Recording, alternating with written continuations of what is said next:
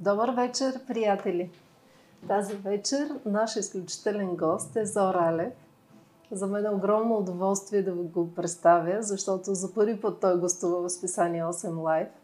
Иначе сме имали интервюта 2016 година.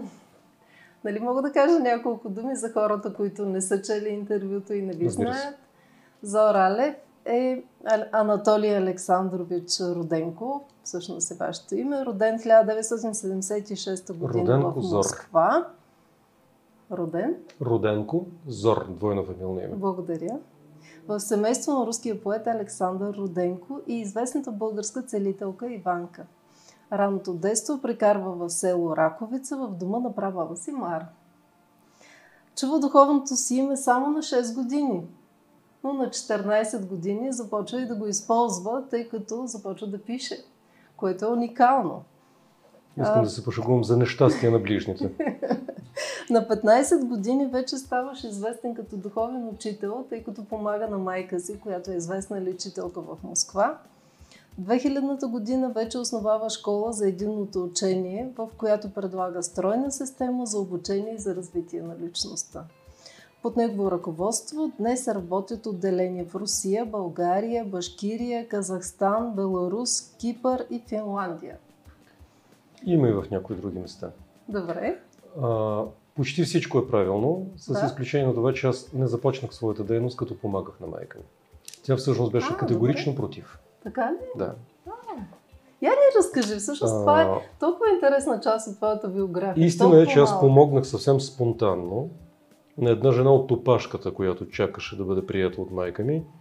Те нямаше как да бъдат прияти тези хора, тъй като майка ти е лекувала на стълбището ни стояха до 50-70 човека. Тя беше много известна целителка. А, много материали в а, големите медии. Журнал Кристиянка, например, имаше такъв с многомилионен тираж. Той до сега, тогава беше в книгата на Гинес като най-тиражираното списание в света. Кристиянка пишеше за нея постоянно. Хората заспиваха с нейни снимки под възглавниците.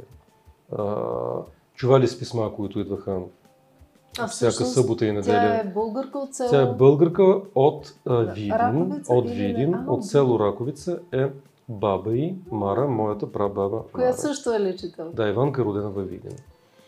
И а, след като майка ми, царство небесно, се запознава с баща ми, поетът Александър Роденко, тя заминава след известно време за Русия. Целителската си дарба, макар че прекрасно знаят за нея, и той, и тя, и близките хора, не си позволява да използва до 30 годишна възраст. Защо? Баба ми Мара, може би, беше повлияла на този избор, която беше една от големите знахарки и целителки в България. Тя казваше така. До 30 години ще бъдеш рубиня на тялото си. Рубиня на телото си. А след 30 години ще бъдеш царица на душата си. Баба ми Мара беше изключителен човек, независимо, че беше една полуобразована селска жена – понякога изричаше дзенски мъдрости. Примерно, Толи Толи, че погина света от това сакане. Mm. Такъв старопланински диалект говореше. Yeah. А, и не мисля, че тя обаче е предавала някакви специални знания. Разбира се, ги е предавала. Както и аз учих от нея, докато бях малък в, в нейната къща в Стара планина.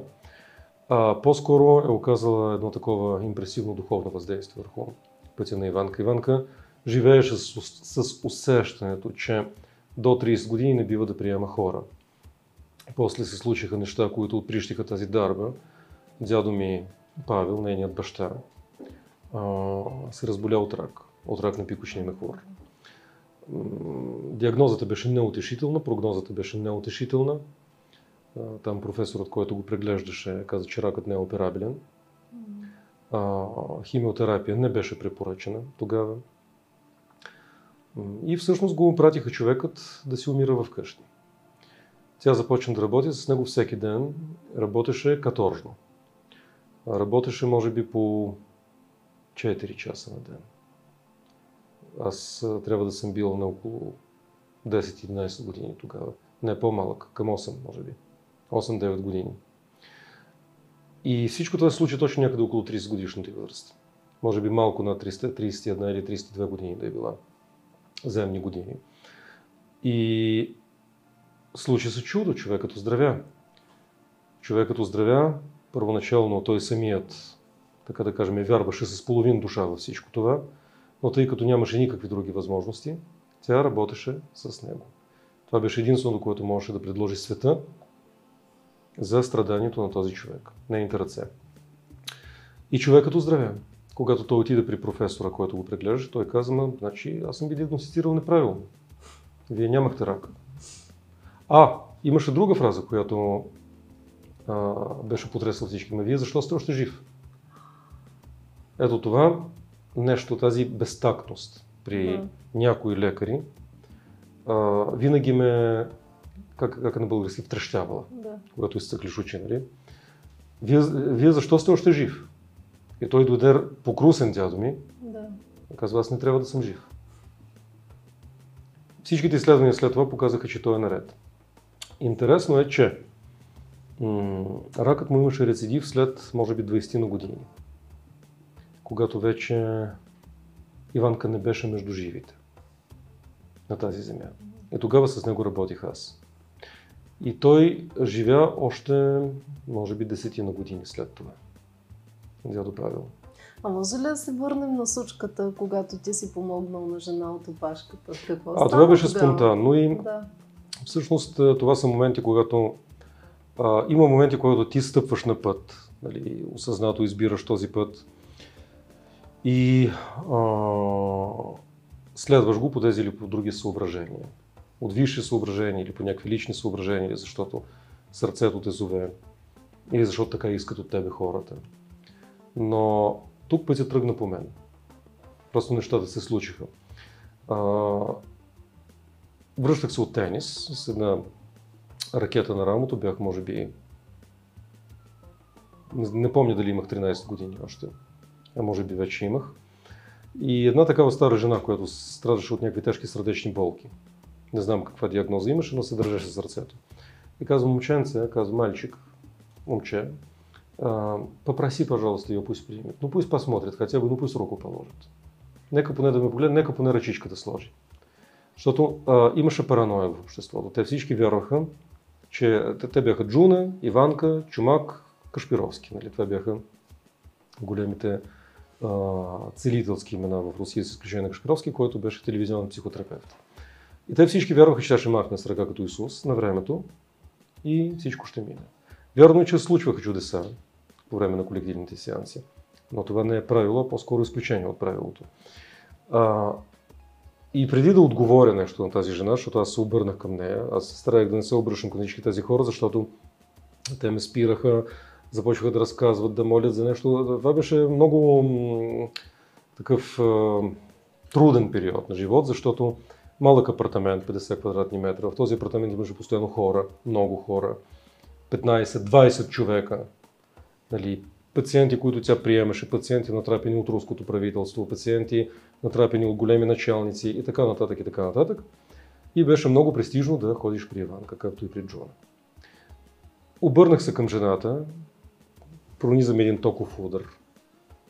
И ръцете ми се вдигнаха и залепнаха за градния кош от двете страни. Тоест, така. Силно трептене. Жената се разтърси като от удар. Първо токови удар ми напремене, после през нея. И седна на стъпалото с едно охкане. Аз съответно се изплаших, че съм е убил, там или нещо се е случило. А тя започва да се опипва и аз се гледам така неподвижно. Не мога да кажа, че съм се изплашил, но определено бях изумен от ситуацията. А, и все още се опитам бързичко да се мушна вратата да избягам, а хората наоколо са се наредили и гледат. И тя казва, мальчик, но у меня, у меня ничего не болит больше. У меня больше ничего не болит. Се опитва. Аз разбирам, че тя имаше някаква такава постоянно мъчителна сърдечна болка, която в този момент беше изчезнала. Не знам какъв беше жизненият път на тази жена нататък, защото аз избягах. Точно както Бодлер беше писал в едно стихотворение Седемте старци. И аз бежал, я закрыл се, я лег на кровать.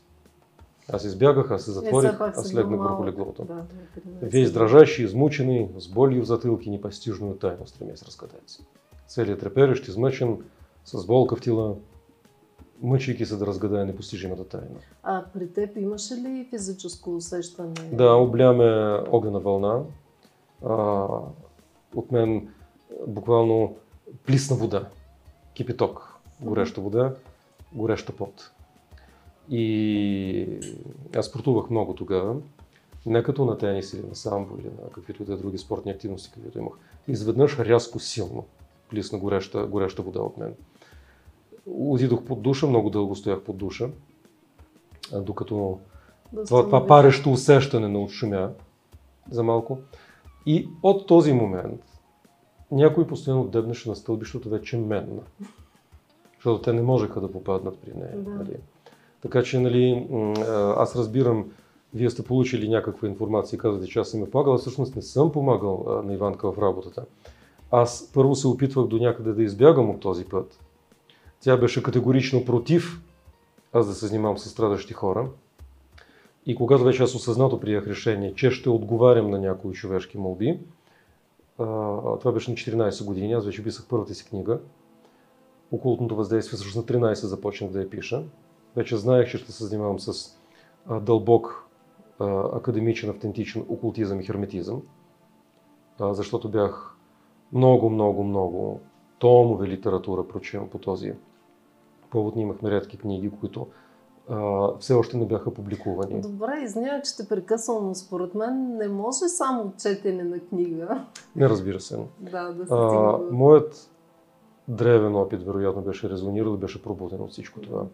Защото още преди да се Говорим случат, още преди да се случат нещата с тази жена, когато хората започнаха да ме търсят, аз вече имах определени състояния, определени усещания, определени виждания, видения, вътрешни състояния, образи, които идваха Да. по-рядко или по-често, но така властно ме обземаха.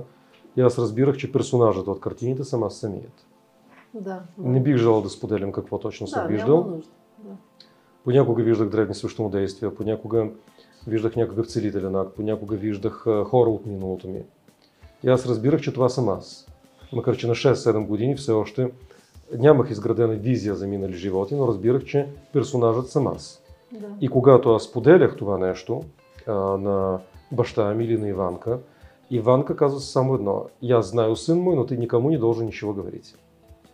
И на никой много сериозно. А баща ми се беше забезпокоил дали съм добре психически. Дори ме показаха на психиатър тогава. И какво да, каза каза, че момчето е абсолютно наред. Тоест няма никакъв проблем. Да. Това са фантазии, те ще ученят. Но не очумяха. Не, те не ученят. Добре, кажи ми, според теб... Както къде- казва българския народ, положението беше международно. Да. А къде според те бъркат лечителите? Защото много често те наистина си отиват без време. Много често се разболяват от тежки болести. Първата грешка, това е отсъствие на изградена система за духовна практика. При повечето целители. Като говорим при повечето, от своя опит мога да кажа, тъй като съм работил с много хора, много целители са идвали в школата на единото учение, много са се обръщали към мен за помощ и напътствия. Говорим за 98% от целители практикуващи. А, при някой от тях, при един контингент, има откъсчлени представи за това какво е енергийна или духовна практика, за това как се контролира дъх, за това как се изгражда стабилна визуализация, за това как се осъществява отъждествяването с страдащия и по какъв начин ние копираме или усещаме болестта. Но повечето от тези е представи са Мгм. и не почиват на никаква сериозна база. Тоест това е отсъствие на точно знание. Това е първата причина. А, втората причина това е а, лоша подготовка. Тоест, тъй както а, е безсмислено да очакваме, че един талантлив цигулар ще свили гениално или блестящо, ако не е учил достатъчно, нали? При повечето целители започва То е всичко спонтанно. много Да. спонтанно и те не си правят труда да овладеят необходимите знания и да изградят необходимата система за работа. Те трябва да знаят точно какво трябва да се прави.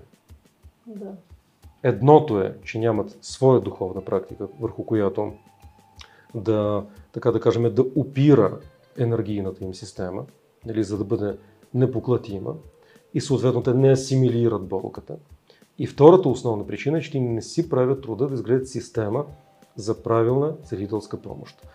Има някои системи, които а, са изградени на такова международно и световно ниво, като там рейки, универсална енергия и така нататък. За съжаление, те са много а, лесно подлежат на критика. Тоест, като, така да кажем, като а, автентични знания, върху които почиват. Допускат се грешки от а, чисто м- енергийно и дисониращо с процеса на целителската помощ естество. Примерно, някои, няма да говорим за коя система, някои имат иллюзията, че те не предават никаква своя енергия там или свое състояние на пациента, това винаги е лъжа. Винаги предаваме свое състояние на пациента. Винаги. Ти можеш да вярваш, че ти си птичка, ти можеш да вярваш, че ти си а, Мария Калас, можеш да вярваш, че да кажем сега е ден, когато е нощ нали? Но ти винаги предаваш свои трептения, свои вибрации, свои състояния. Ако слагаш ръка върху човек, както и винаги обратно поемаш. И тези хора, които смятат, че те не поемат нищо, те са в една такава система, когато е достатъчно в определена поредност да помахат с ръце, нали? и нищо няма да поемат, и нищо свое няма да предадат, това е иллюзия и заблуда, лежаща в основата на практиката. И ако тази иллюзия и заблуда се толерира нататък, човекът отива към все по-неблагоприятни лични резултати. Да. Благодаря ти много и ще преминем към въпросите на зрителите, тъй като се оказаха доста вече натрупани. Първият въпрос е от Теменушка Захариева, която пита какво мислиш за COVID-19? А, ако бъдем съвсем честни и коректни, аз мисля, че COVID-19 това е един а, вирус, в който има изкуствена намеса, Имам основания да вярвам това, тъй като съм говорил с доста авторитетни руски учени. И наши ученици, не само наши ученици съратници. но за да не дойдат тук съответни другари да ми кажат, че ето вие там разпространявате фейкове за COVID-19, аз ще кажа, в това може да вярва който си иска. От глобална гледна точка това е една пандемия, която поставя на човечеството въпроси в какво вярваме, как се отнесем един към друг. А, доколко сме готови да бъдем толерантни и търпими един към друг. Доколко сме готови да не разглеждаме ближния като гаден вирусоносител. Доколко имаме търпение и упование към Всевишния. А, аз гледам цялата панорама на света сега и моето усещане е, че светът и неговите най-достойни представители, така да кажем, в кавички, тотално са се побъркали. Провъзгласяват се а, абсурдни а, решения. Хората се разделят а, изкуствено на база вакцинирани и невакцинирани. Дават се приоритети на вакцинираните. Всичко това става под соса на спасяване на обществото, едва ли на спасяване на земята. Искам да кажа, чакайте, мили хора, спрете се. Света е познал много по-страшни епидемии и пандемии. COVID-19 все пак не е нито чума, нито холера, макар че е една изключително заразна болест. А, как ще реагирате върху този вирус? Нали? Как организмът ви ще се държи? Това зависи от това в какво състояние се намирате. Тук не става въпрос дали сте млад или възрастен, става въпрос именно в какво състояние се намирате. Искам да споделя интересна информация. Да. А, ние имаме, мога да кажа, достатъчно голяма школа. Ние сме не малка организация на международно ниво с много хора, практикуващи в системата на единото учение. Мога отговорно да заявя, че до сега ние нямаме сред практикуващите ученици нито един смъртен случай от COVID-19. Имаме хора, които са преболедували по-зле а, или съвсем леко. Браво. Има хора, които, да кажем, са били с температура, с кашлица, дори с а, начална пневмония. Но дори възрастните хора, които са във възраст над 60 години, някои над 70 години, ето аз веднага си спомням за моя близко ученичка от Бургас, която беше съвсем неотдавна в болница. Спомням си за моя близко ученичка от, от София, която е много над 60 години. Тези хора имат изградена практика. Те владеят дъха си, те управляват ума си, те се стремят да контролират вътрешното си състояние, Те се стараят да практикуват определен тип на взаимодействие с ближните и с хората. Практикуват доверие към света. Нямаме нито един починал от този вирус. Браво. А имаме въпрос от Милена Апостолова. Дали вируса ще успее да ни научи да не бъдем егоисти? Или обратно? Аз много се надявам на това. Това е умен въпрос, защото а, подобни премеждия и изпитания се явяват на пътя на човечеството не случайно. Ние сме го породили този вирус. Така или иначе, независимо, че има изкуствена меса или няма такава, ако някой иска да смята, че няма такава изкуствена меса в този вирус, но той е породен от колективната карма на човечеството. Той се е случил на човечеството, значи ние сме го извикали със своето вътрешно състояние, с безочливото си потребителска нагласа, потребителска, консуматорска, нали? Да. а, с а, отчуждението един от друг, с а, жестокостта, която практикуваме и дори към близките и към децата, с насилието, което пораждаме. Когато човек поражда толкова много болка в пространството, пространството винаги отговаря с болка. Когато това ниво на болка, генерирано от хората, преминава една критична граница, а природата, пространството, Земята реагира с пандемии. Тя реагира с пандемии или с войни. Добре, но сега като че ли виждаме засилване на тези негативни качества или може би... Всичко е много относително. Всичко е много относително. Не мога да кажа, че да. в древни времена е било по-зле или по-добре. Да. Бих казал, че човечеството има огромен еволюционен напредък. Това е несъмнено така. То се развива по спирала и по синусоида. По спирала това означава, че различни етапи и ситуации, събития на международно ниво Се повтарят, но те не са едни и същи. Защото това не е затворен кръг, Да, да, да. а отворена спирала. Вся, всяко следващо вращение спирали, обръщане на тази спирала, то се намира на една идея по-високо ниво от предишното. Човечеството е в една идея по-адаптирано ниво. Човечеството е в една идея вече по-комуникативно състояние. Човечеството има по-високи идеали, човечеството има по-хуманни ценности. Като цяло, не че не се срещаме с безумие и жестокост днес, но а, на общо планетарно равнище, разбира се, те са намаляли. И ние вървиме към изграждане на, една, а, на едно универсално мислене за Земята. Макар, че имаме китайци, бразилци, руснаци, американци, там и така нататък и кой или не, а, но всичките тези хора вече много по-добре разбират един друг. Нека да кажем така.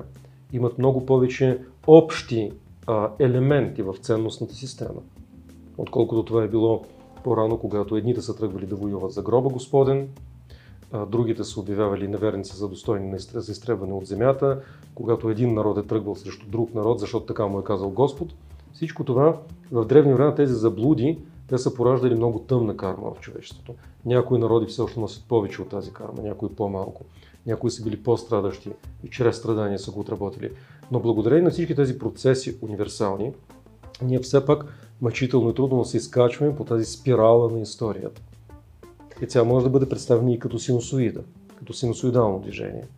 Изкушавам се да задам въпроса на Добринка Иванова, която пита наближава ли пришествието, което противоречи с това, което ти Второто казваш. пришествие на Христос? Да.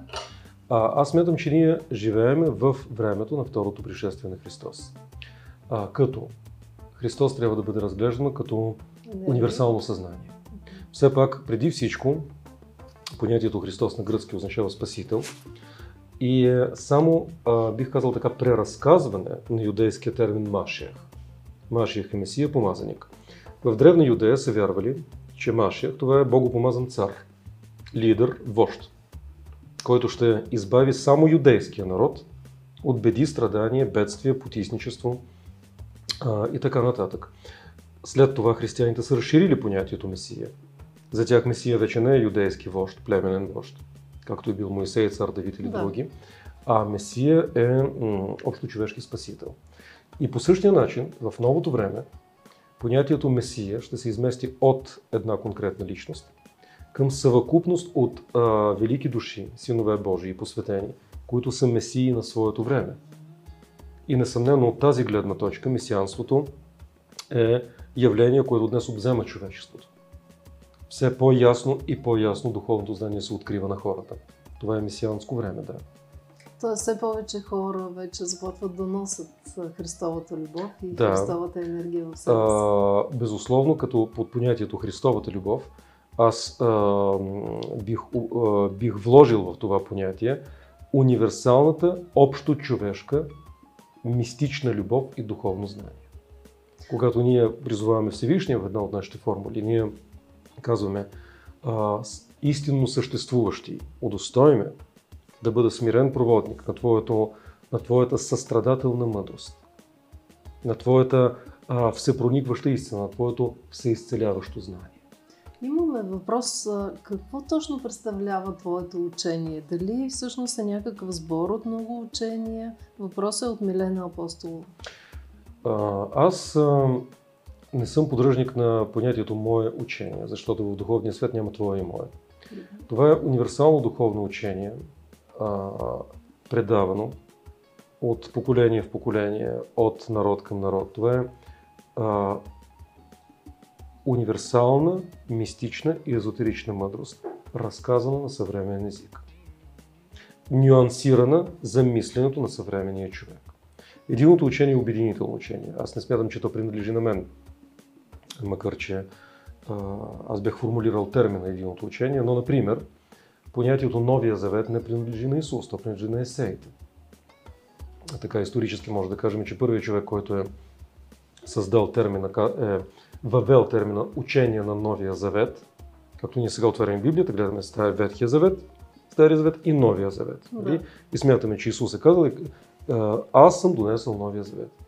Но всъщност първият човек, който е дал това слово на света, това е праведният наставник на есеите, поне според документите, историческите документи. Този термин възниква 200 години преди Христос. По същия начин, единото учение, като идея, като обединително мислене, като учение, обединяващо корените и същността на различни мистични традиции, е било практикувано и от древноегипетските жреци, които са били много толерантни към всички учения и традиции. Те са имали тесен контакт с шумерите. Те са имали тесен контакт с фракийците и са наставлявали и фракийските жреци.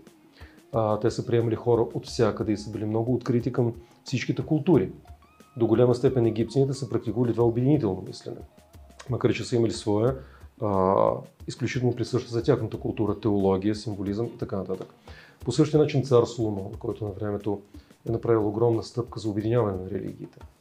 А, има исторически факт, че той е първият от иудейските царе, който беше разрешил на народите, живеещи на земята на Израел и Юдея, да се покланят на своите божества, което е било абсолютно еретично спрямо ортодоксалния юдаизъм. И затова свещениците след Соломоново време са го били за отстъпник, неговите жени от различни култури и народи са го развратили и така нататък. А всъщност той бил първи религиозен реформатор на суровия мутизъм. Той е казал, нека всеки да вярва в каквото иска. А какво е бъдещето на религиите, според теб?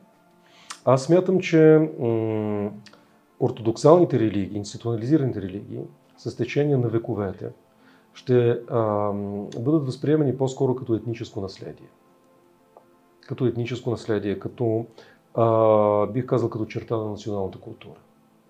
А, разбира се, винаги ще има хора, които ще следват формите на религиите, но а, мисля, че дори тези хора, които ще посещават джамии, синагоги, православни църкви и така нататък, те а, ще го правят това вече с ново съзнание. Те ще могат свободно да влизат в храмовете на други традиции и да почитат истината в тези форми. И всъщност това към това призовава единото учение. А ти вярваш ли, че има антихрист и че има хора, които... Аз вярвам, че има. Христос и Антихрист, но за мен Христос и Антихрист не са личности а, персонализирани в а, един човек. Това, е, това са универсални сили на съзнанието на човека. Това са състояния на душата на човечеството, по-скоро. Като антихрист, това е всичко, което противостои на просветлителните, спасяващи, възраждащи, облагородяващи и възвисяващи човешкото съзнание душа сили. А по какъв начин човек може да запази спокойствие, мир и любов в Бих казал да само- ситуация? Да завърша мисълта, за да бъда по-ясен. Бих казал, че а, слуга на Антихриста в, голяма, в, голямо символически, в голям символически смисъл е всеки човек, който е антагонистичен към всичко. Защото първото най-низко ниво на съзнанието, от което човекът се опитва да се измъкне, да се а, измъкне като от блато, което го засмуква, това е отрицанието. Човек отрича Бог, отрича своята божествена същност, отрича висшата истина, отрича безсмъртието, отрича възможността ближния да е по-добър или поне толкова добър, колкото него. Всичките тези отрицания в човешкия живот, това, тази неспособност да предостави на околните хора възможността да бъдат свободни, щедри, да бъдат не по-лоши от него, а също толкова обичани от Бог. Тази неспособност на човека да се откаже от богоизбранничеството си. Аз непременно трябва да съм по-добър от другите, поради една или друга причина. Може би поради причината, че вярвам в по-добър Бог или в по-истински Бог. Всичко това реално казано прави човек слуга на Антихриста.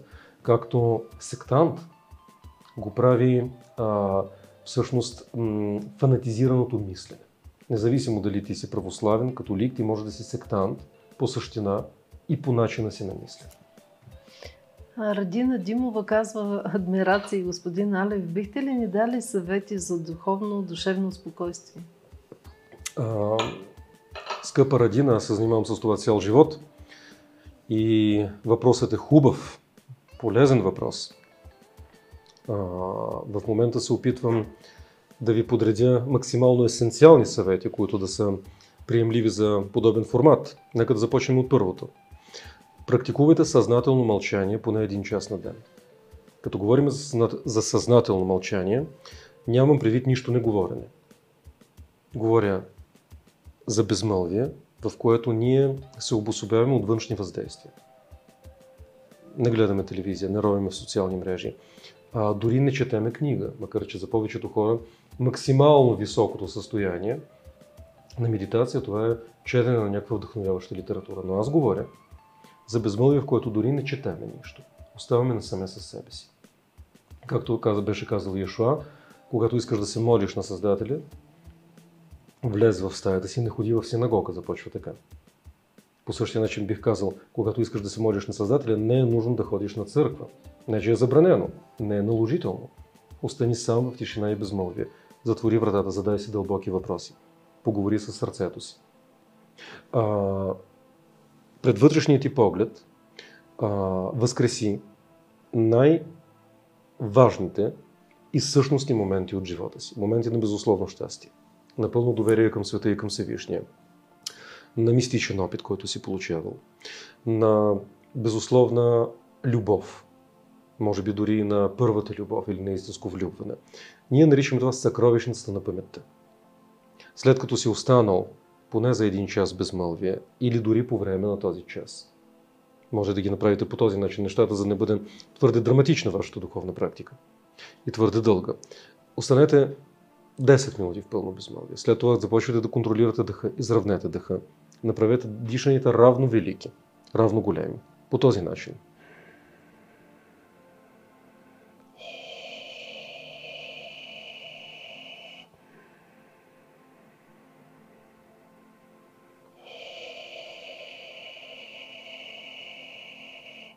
Стеснете леко трахеята гърлото, за да се чува звук на вятър, като вятър, който шуми в планински процеп.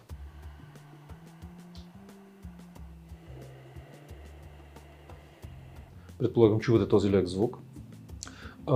Подишайте по този начин, контролирайки само дъха, около 10 минути. След което постарайте се да осъзнаете, че притежавате същинска, неподвластна на времето и тлението, безсмъртна духовна природа. Може да визуализирате тази природа. Визуализирайте като сияйно кълбо, или като сфера, или като кристална топка над главата, как тя огрява със своето сияние цялото ви същество. Разглажда лицето ви, прониква във всеки вътрешен орган, достига до всяка клетка и клетките трептят и сияят, отговаряйки с наслада и нежност на този, на този поток любов и всепроникваща светлина. Поддържайте визуализацията за известно време. И след това произнесете от глъбините на сърцето си подобна формула. Аз притежавам чиста, първоначална, духовна природа. Тя е лъчезарна и щедра. безбрежна и безметежна. Тя е подобна на слънцето и на светлината, на извора и на океана. Тя е непресъхващ извор на жизнена сила, любяща доброта и на всички блага, които хранят моето битие. Аз съм тази природа. Аз съм. В това осъзнаване на това, че духовната ви природа, есенциалната ви същност, неподвластна на смърт, тление и време, е тук с вас и във вас и че вие сте тази същност, останете няколко минути. След което изредете най-сакралните и дълбоки моменти от живота си така, както бихте перебирали, бихте премествали а, зранца в една броеница. Зранца в една броеница. Един опит. Визуализирайте го. Възкресете го. Потопете се в него. Вие ще бъдете очудени с това, че в тази практика а, опита, който възкресявате, случките, събитията, които сте преживявали, вие ще ги усещате на много по-фино, дълбоко и вълнуващо, по много фин, дълбок и вълнуващ начин и на много по-дълбоко ниво от това как сте ги възприемали, когато те се случили в формата на реално време. Това е много интересен момент. Защо? Защото докато вие ги медитирате и ги а, възкресявате от съкровищницата на паметта, вие а, го правите това непременно по един специфичен духовен начин. Докато в живота те са се случили, вие сте получили резултат, получили сте наслада, получили сте благо, минали сте покрай събитието и сте го забравили. И то е отишло някъде надолу. Или сте си спомнили за него в блян, в фантазия, на сън, но никога не е осъзнато, като за съкровища, с които сте били благословени на вашия жизнен и духовен път. Останете в тази практика още няколко минути. После останете в пълно мълчание, лека усмивка в ъгълчетата на устните, широко отворени очи, поглед в пространството и побъдете така още десетина минути в пълно безмълвие и в мир и единство със себе си. Може би по този начин бих ви дал една есенция за кратичка, но много ефикасна духовна практика. Да, прекрасно. Много благодарим за което. И имаме един малко труден въпрос. Може ли да коментирате вакцините? Знам, че е пърлива тема. Но разбира се, е, не бих, нали, разбира се, не бих могъл да коментирам вакцините а, всяка по отделност. Нали, аз не съм, за щастие не съм фармаколог и за щастие не съм този, който е разработвал тези вакцини, за да поема отговорност за това. Но аз а, категорично не смятам, че човека трябва да бъде принуждаван да се вакцинира. Да. Това е основната мисъл, която искам да кажа. Аз смятам, че подобна принуда е обществена безотговорност. А, също така, аз не смятам, че вакцинацията е някакво зло. Категорично не. За много хора това е добро. Но за други хора с по-неустойчив имунитет и по-лабилна енергийна система, вакцината се понася тежко. Някои, аз познавам лично някои хора, които са вакцинирали, които са понесли изключително тежко вакцината с известни последици. Познавам и други, които са минали леко. Аз не вярвам в това, че вакцината е направена за да чипира хората. Мога да кажа честно. Аз не вярвам в някои от митовете за вакцините, които пропагандират хората настроени срещу вакцинацията. Аз смятам, че като цяло вакцинацията е една, а, един много позитивен и нужен медицински инструмент, но медицината не бива да бъде натрапвана и не бива да бъде а, прилагана на ниво, а, а, бих казал, на ниво социален деспотизъм. Това е прави инструмент на съвсем други сили вече. Тоест, както са казал мъдрия руски народ, по-точно сигурно еврейския народ, мухите трябва да се отделят от кюфтетата. Благодаря ти много. Имаме въпрос на Диана Марини, която пита Често хората очакват помощ отвън, без да подозират за силата, която изначално е вложена в тях. Какво бихте ги посъветвали и насърчили? Бих казал на всеки човек, независимо дали човекът очаква помощ отвън или вярва в своите сили, че ресурса на човешкото съзнание не само, че е много малко изследван, но той съвсем очевидно е почти безграничен.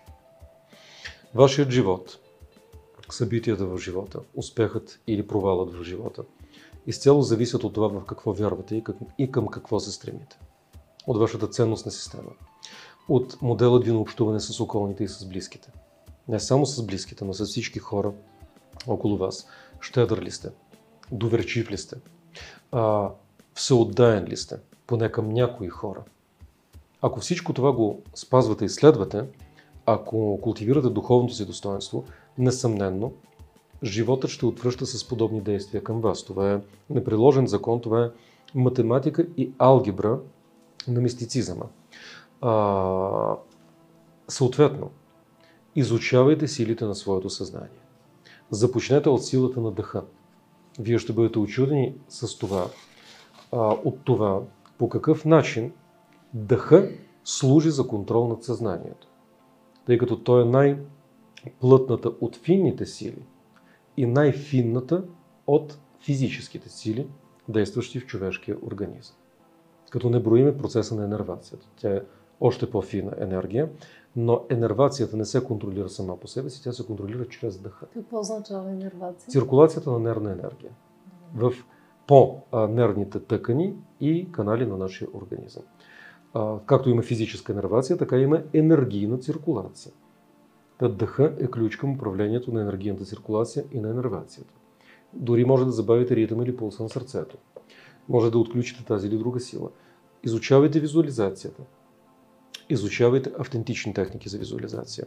Учете се да визуализирате по няколко минути на ден мистични символи, такива като пентаграм, анх, херметичен кръст.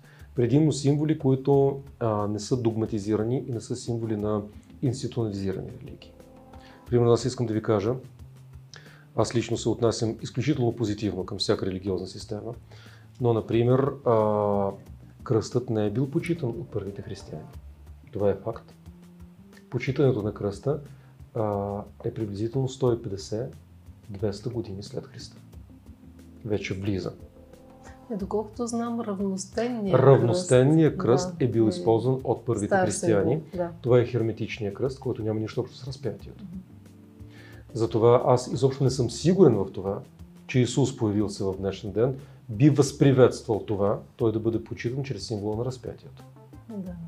Лично аз като, като мистик, а мистиците са едни от най-големите скептици за много неща, ако си адекватен мистик, а, бих казал, че мистичният работещ символ трябва да е автентичен и не трябва да е догматизиран. Използвайте символите. Символите са ключове към съзнанието.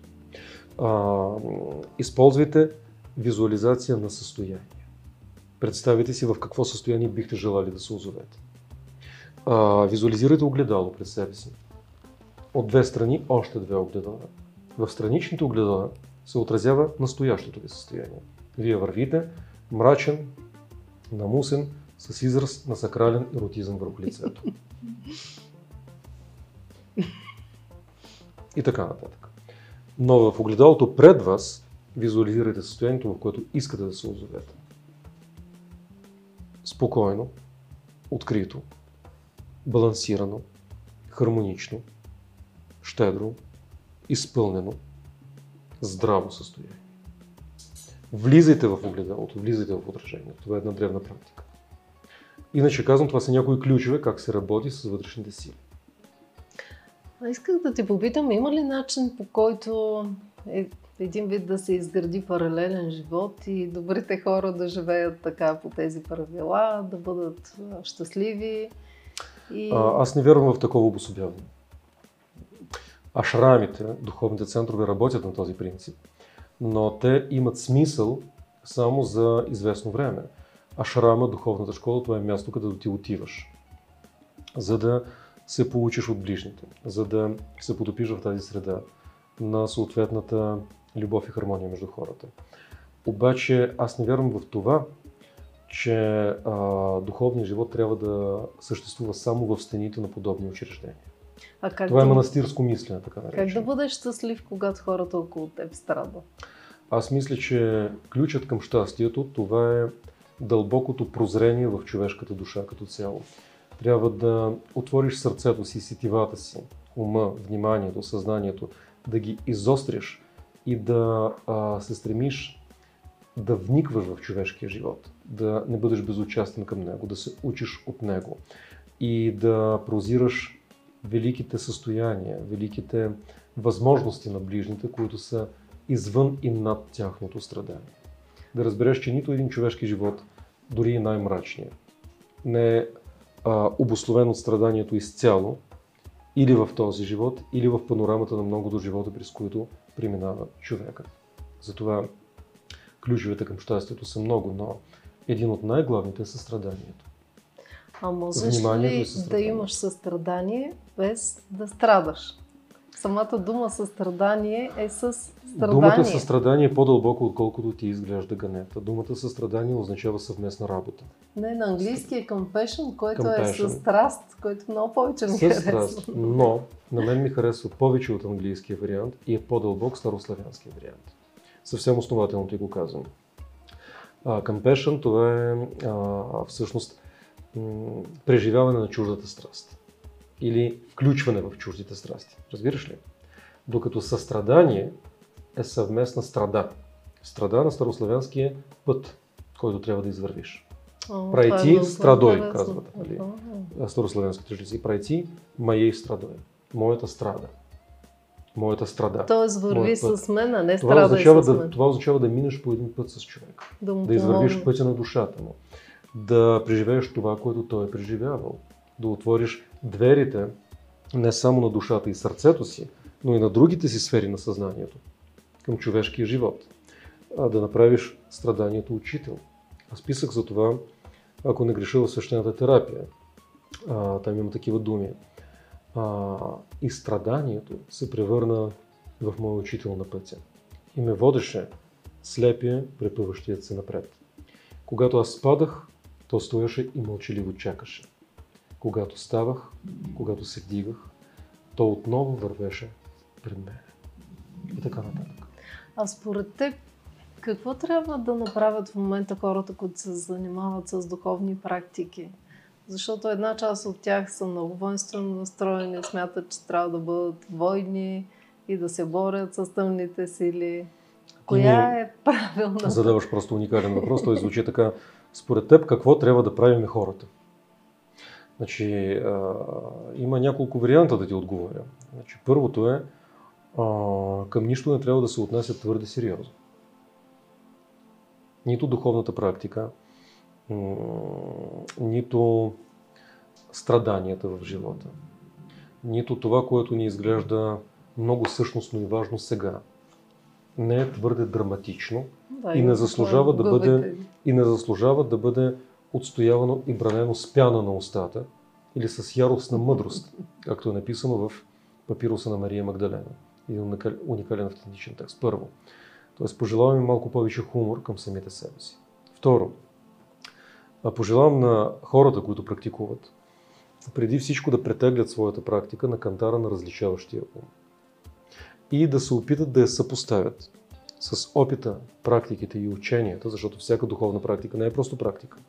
Тя почива върху определени учения и върху определени точни знания, ако е автентична практика. Практиката трябва да почива върху точни знания.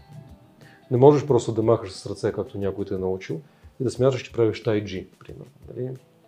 Или да вземеш една много значителна поза и да кажеш аз медитирам, аз помня. Такъв пример, дойде при мен един банкер а, в Москва преди години, такъв изискан господин с мустачки, с скъп златен часовник а, и каза, аз искам да бъда ваш ученик. Нали, там чел е отговори за непосветение. А, мисля, се Леонид се казваше.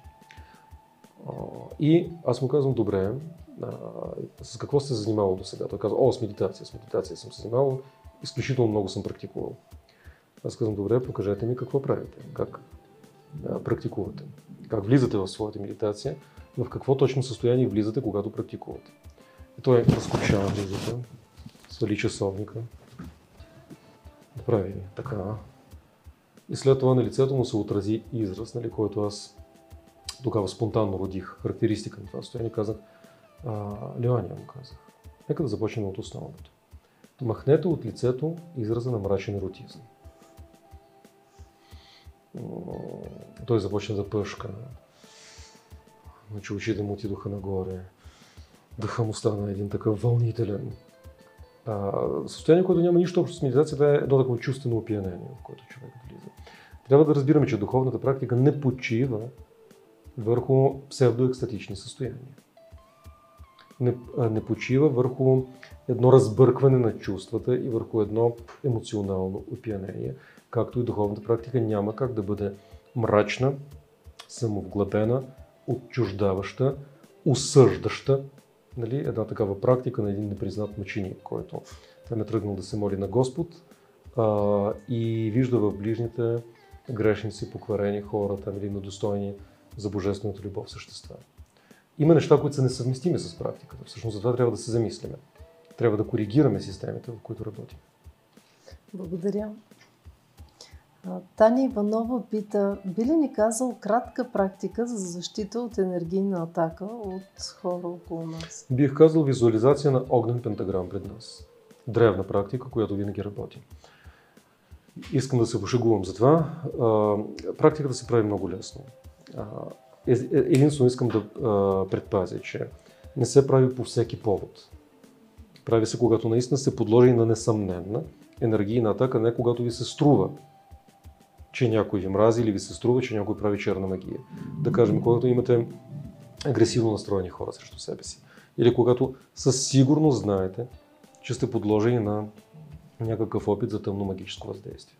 Там намерили сте, да кажем, кукла, забити игли, там коси, посипана сол някъде в къщата ви и други неща. Или когато а, сте в силна вражда или омраза с някой, защото враждата и омразата е вид енергийна атака. Винаги.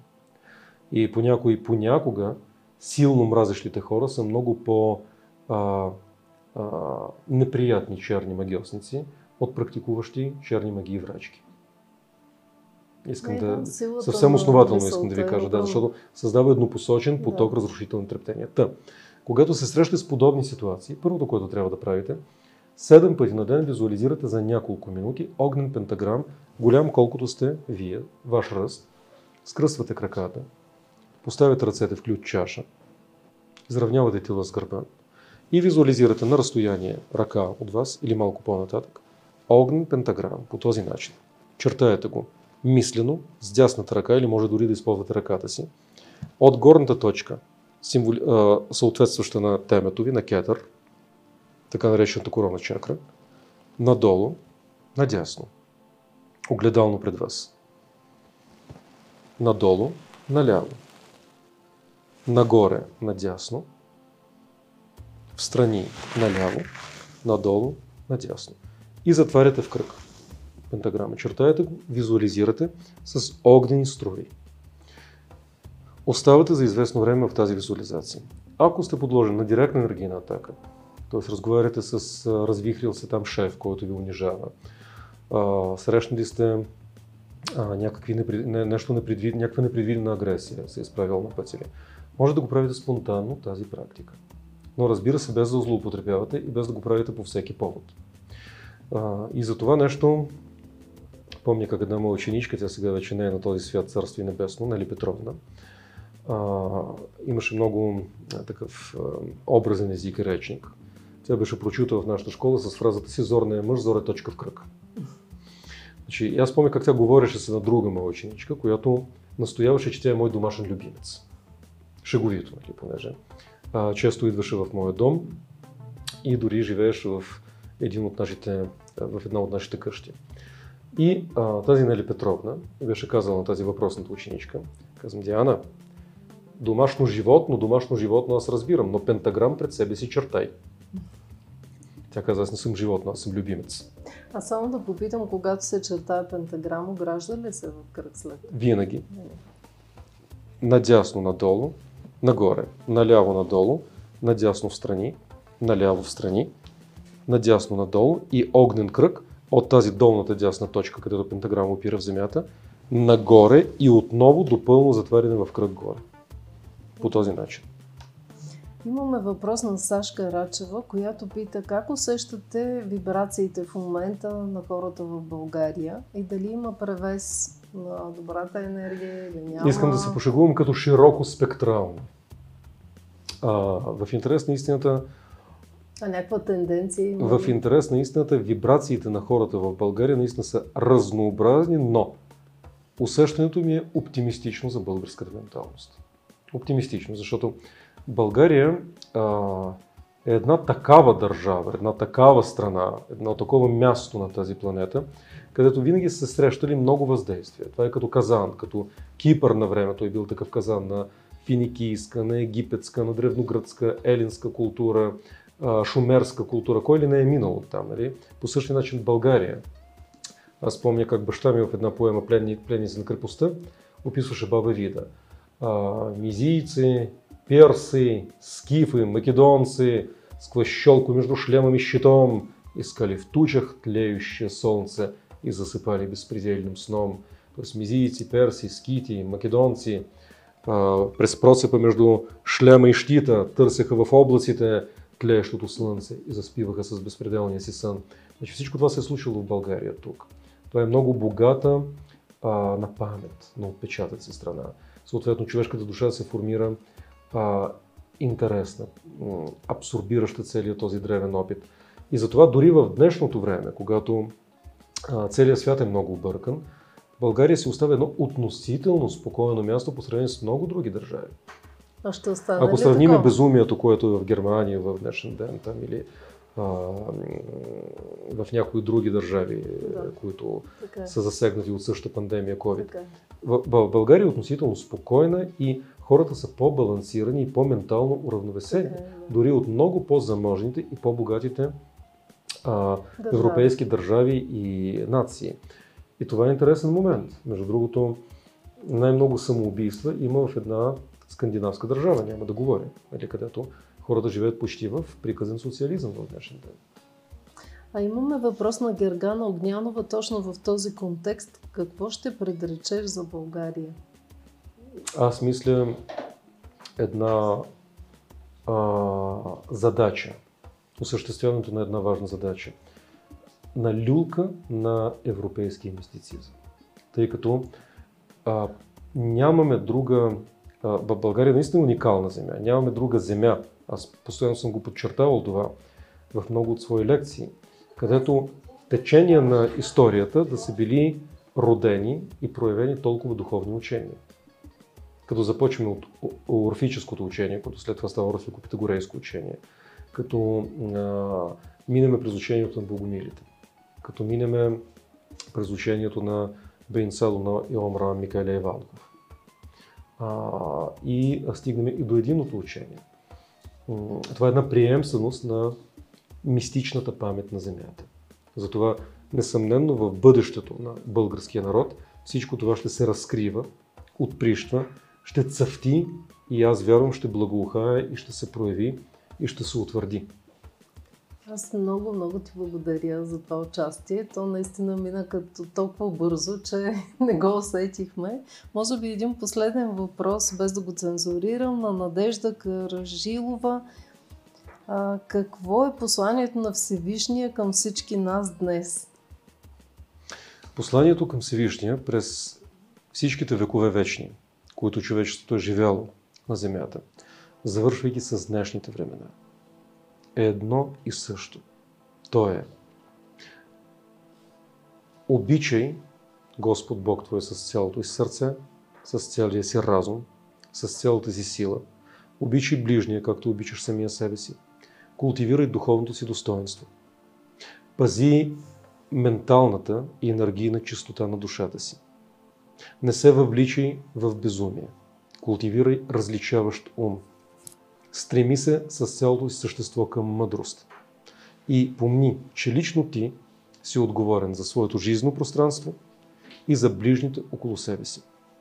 Поеми върху себе си отговорност за живота си, за живота на околните и се разглеждай като колонна, а не като отломка на живота, която е носена по бурните вълни.